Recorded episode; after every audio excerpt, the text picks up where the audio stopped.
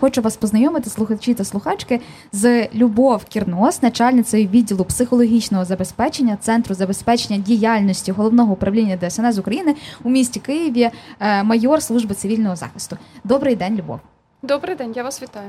Я е, вже змусилась читати все, як треба правильно вас назвати. Як і завжди, знаєте, ми коли підписували е, ваші регалії там у всіх відео, всіх ваших колег, це зазвичай дуже складно, тому що у вас дуже багато всього насправді, але ви дуже легка.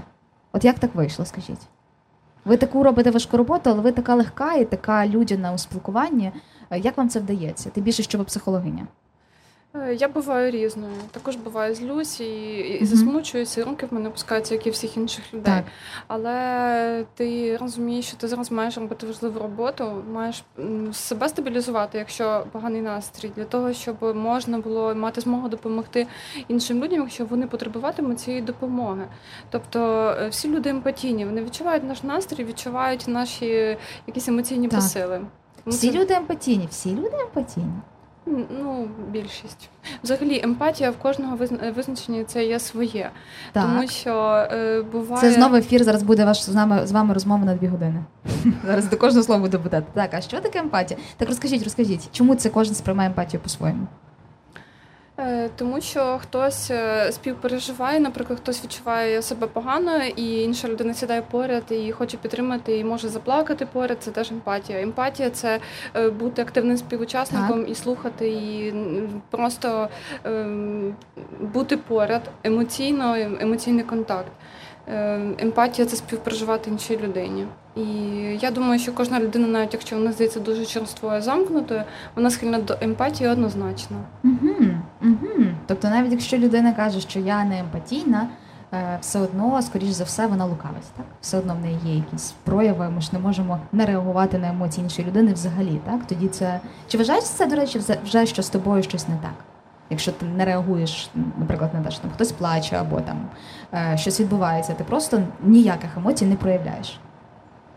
Ну, якщо це з професійної сторони, то нормально так. не проявляти ніяких угу. емоцій, якщо ти працюєш, надаєш допомогу і психоемоційну так. підтримку чи рятуєш людей. Так, так, Але якщо мова йде про е, наших рідних і ми не відчуваємо ніяких емоцій, коли іншому там нашому близькому погано, то тоді потрібно задуматися, що зі мною, чому так. Угу, угу.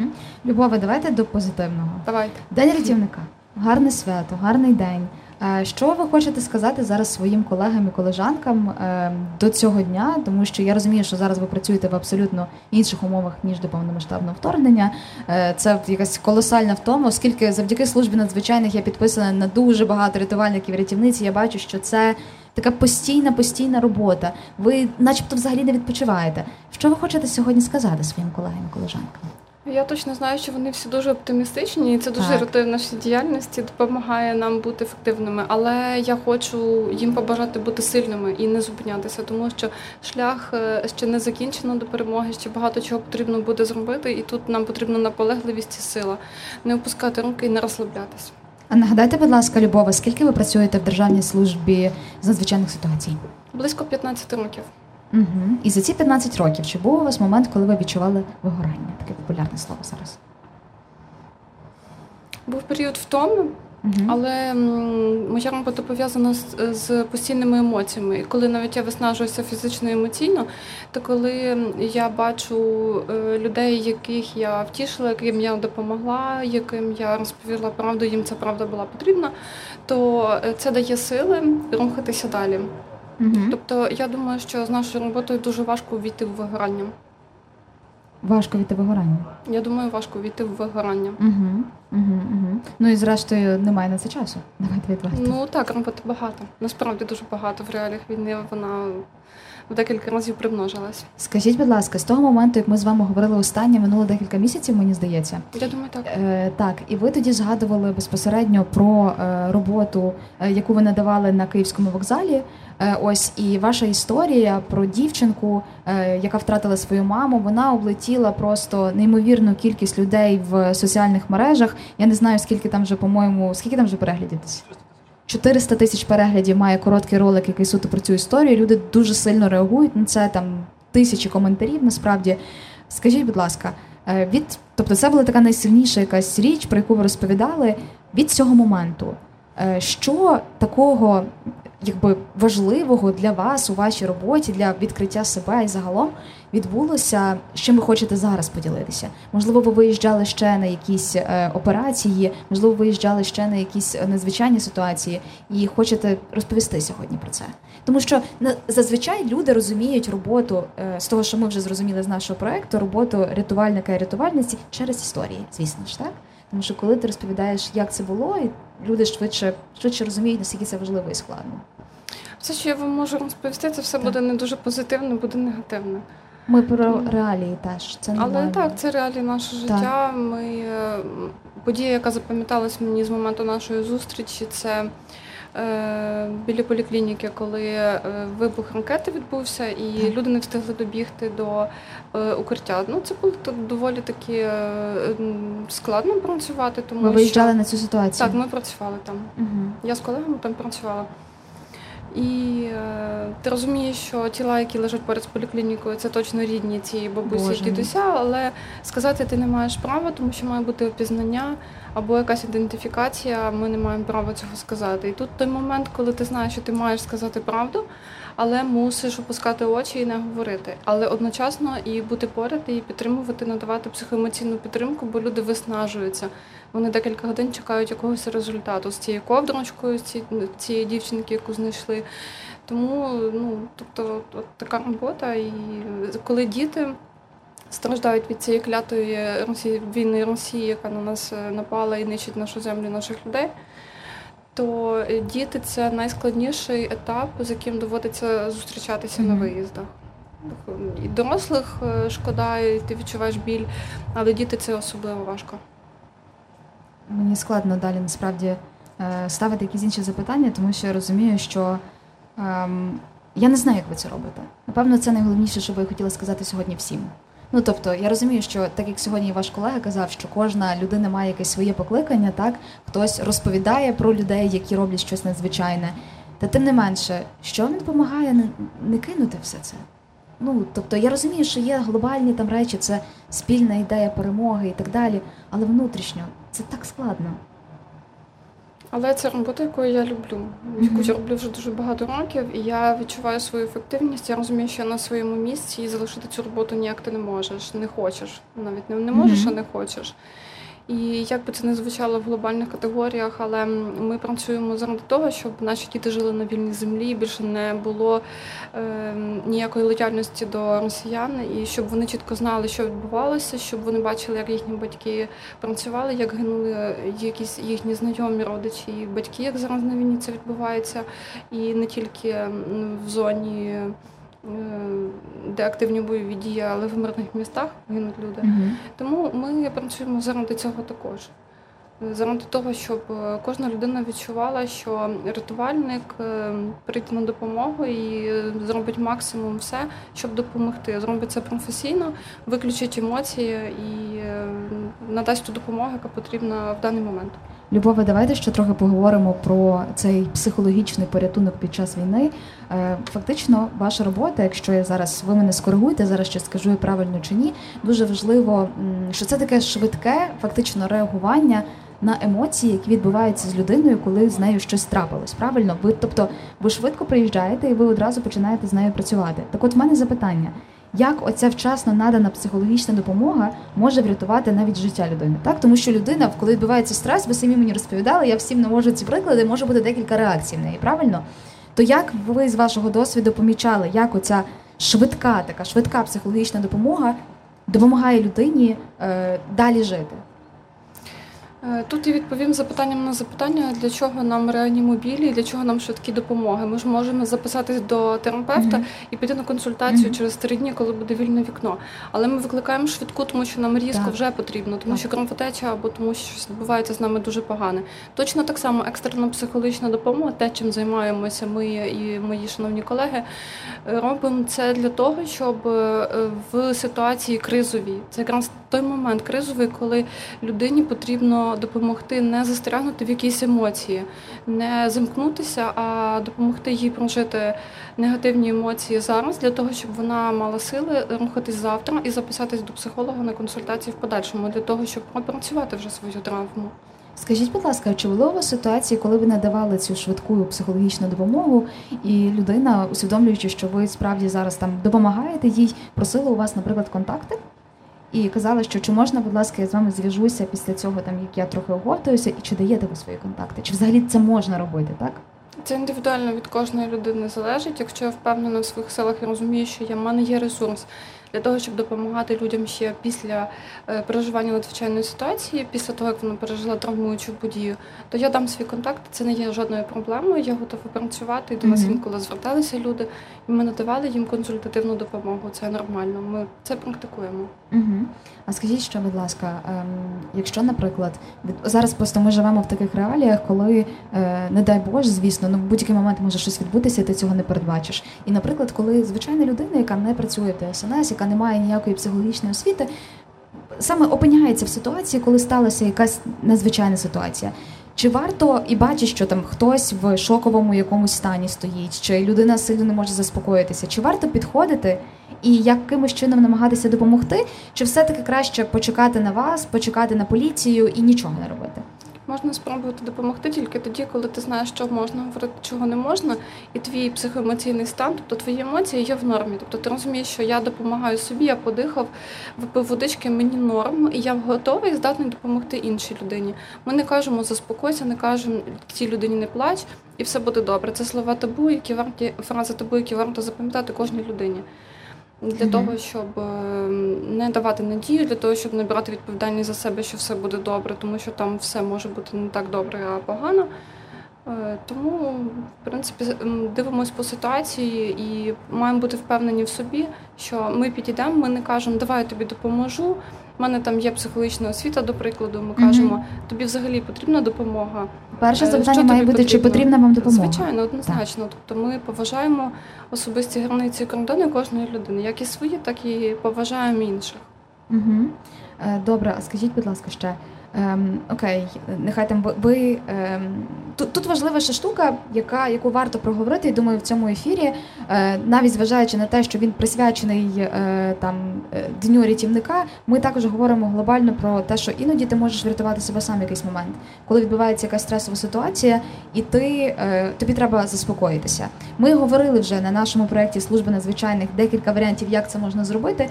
Або поділіться коротко якимось із них, або, можливо, є ще якась техніка, яка для наших слухачів та слухачок може згодитися, коли треба себе опанувати. От знову ж таки, не дай Боже, відбулася якась ситуація, і ти просто стоїш і нічого не можеш зробити. Тобі треба або тікати, або тобі треба рятуватися, а ти стоїш. Або, наприклад, навпаки, ти в страшній істериці. Як оці емоції в цей момент певний, або я не знаю, чи це правильно казати, зупинити, швидше опанувати себе. Як це можна зробити? Е, Хочу сказати перше, що не варто себе звинувачувати, що ми на якусь таку негативну подію реагуємо пасивно, тому що це такий наш тип реагування на стрес. Є збудження або гальмування. Деяких людей це гальмування. Вони, е, вони ніби не можуть мобілізувати свої сили. Вони е, зупиняються і не знають, що їм робити. Але це не означає, що все втрачено. Є техніки, які можуть допомогти нам, але їх потрібно практикувати в звичайному житті для того, щоб в екстремальних умовах, в таких умовах, е, коли ми стикаємося з кризою, ми могли ці механізми запустити дуже швидко. Ми можемо подихати глибокий вдих і видих, при цьому рахувати там до шести, наприклад, вдих і до шести видих. Можемо випити водички, контрольоване ковтання води, маленький ковточок води, вдих, видих. Можемо назвати і так повторюємо до 30 разів. Можемо назвати предмети, які оточують навколо нас, або кольори. Або е, якщо це потрібна допомога людині, ми включаємо її конструктивне мислення і просимо: мені потрібна твоя допомога, чи можеш ти мені розповісти, що там відбувалося, і описувати якусь подію. Тоді е, людина переключається на конструктивне біологічне мислення. І так само може мобілізувати свої е, ресурси і швидше вийти з якогось негативного негативного емоційного стану. Якщо це сльози, то можна дозволити собі поплакати. Це добре. Угу. І ще на завершення таких, вибачте, я вас завжди так вантажу цими психологічними запитаннями. Я дуже за це перепрошую. Зараз я виправлюся, і у вас буде нагода замовити пісню і передати привіт своїм колегам чи кому ви там захочете ще та зі своїх рідних, хто вас підтримує. Я знаю, що вас підтримує дуже чоловік, е, який теж працює у державній службі з надзвичайних ситуацій. Е, Я знаю, що у вас є дочка. Правильно? Синок. Синок, Так. вибачте, так, так, так. Ось, і я знаю, що для вас це дуже важливо. Ви сьогодні перед ефіром кажете, що ми просто тут ще пропонували е, е, любові е, долучитися ще до одного проєкту. Вона каже: Я хочу побути сім'єю. Це правда, так. Це так. Е, що ви робите сім'єю? Що любите робити сім'єю? Ми любимо багато гуляти, інколи просто брати попкорн і дивитися мультики. Твій мій синок каже, що ти так багато на роботі, за тобою так скучаю, я хочу до тебе на роботу. Хотіли б, щоб ваш син працював до СНС? Я думаю, він має сам зробити цей вибір, проаналізувати, відчути поклик серця, відчути, що він здатний на таку роботу, оцінити всі плюси і мінуси, а я йому все розповім. І він тоді зможе зробити вибір. Угу. це буде все залежати від нього. Я не буду наполягати ні в сторону вибрати цю професію або відійти від Мгм. державних служб. Я ще тут одненьке запитання таке. Люблю це запитання ще з нашої попередньої розмови. Ви сказали таку класну фразу. Бачите, ми цитуємо рятувальників рятівниць. Бо ви так такі серйозні речі говорили, що це треба повторювати. Е, В минулому нашому інтерв'ю Любов сказала, що е, ваші рідні не є вашими психотерапевтами. Пам'ятаєте це?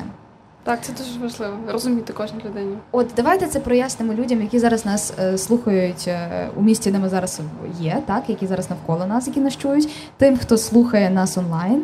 Е, чому це важливо? От чому ми маємо таку звичку? Ну я теж, чесно кажучи, цим грішу. Я люблю прийти додому і зразу почати розказувати, що в мене відбулося. Але я дуже злюся, коли мені починають казати, що робити. Типу, я кажу, ти можеш просто послухати.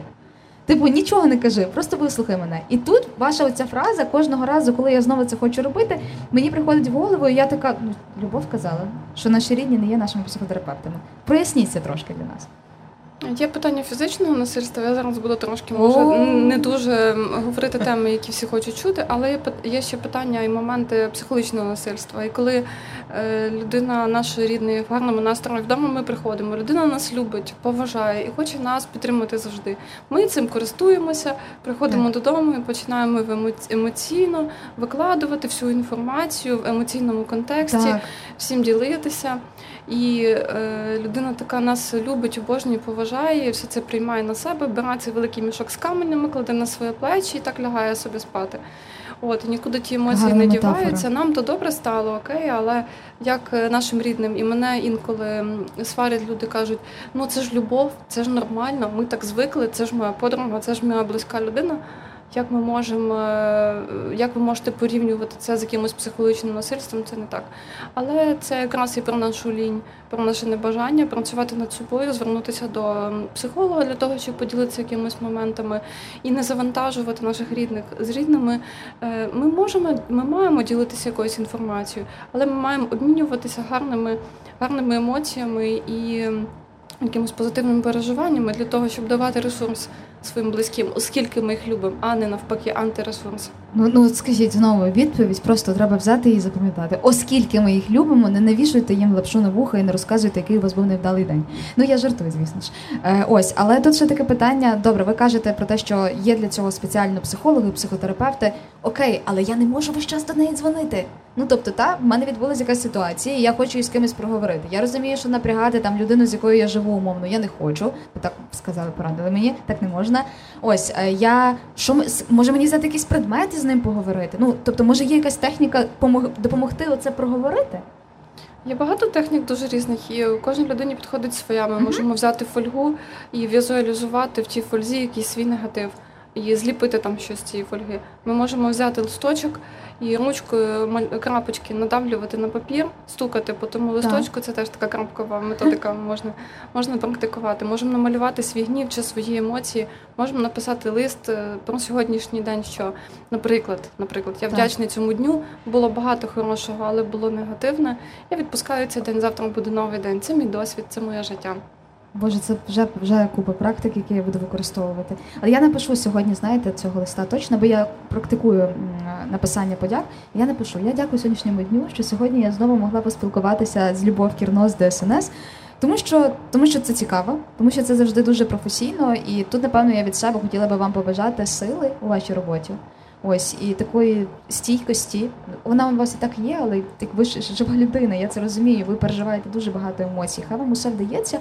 А ви на завершення передайте вітання комусь зі своїх колег або всім колегам, або комусь особливо, або своїй сім'ї, і кажіть, що будемо слухати. Вам щиро дякую за такі теплі слова. Вони дуже важливі. Хочу подякувати своїй сім'ї, своєму чоловікові, який розділяє зі мною службу. Е, подякувати своїм колегам за їхню міцність і за те, що вони е, працюють е, на благо нашої держави, незважаючи на плюси і мінуси. І хочу побажати всім міцного здоров'я і стійкості, і налаштовуватися і працювати для нашої спільної перемоги, тому що це наше майбутнє, наша країна. І хочу попросити послухати пісню, чути гімн. Давайте послухаємо. Давайте послухаємо, е, Дякую. оскільки велика кількість рятувальників і рятувальниць також, на жаль, віддали своє життя за те, щоб ми зараз могли з вами сидіти тут і говорити про наше майбутнє, в тому числі, яке служба України з надзвичайних ситуацій допомагає нам мати насправді. Дякую вам, Любов. Дякую.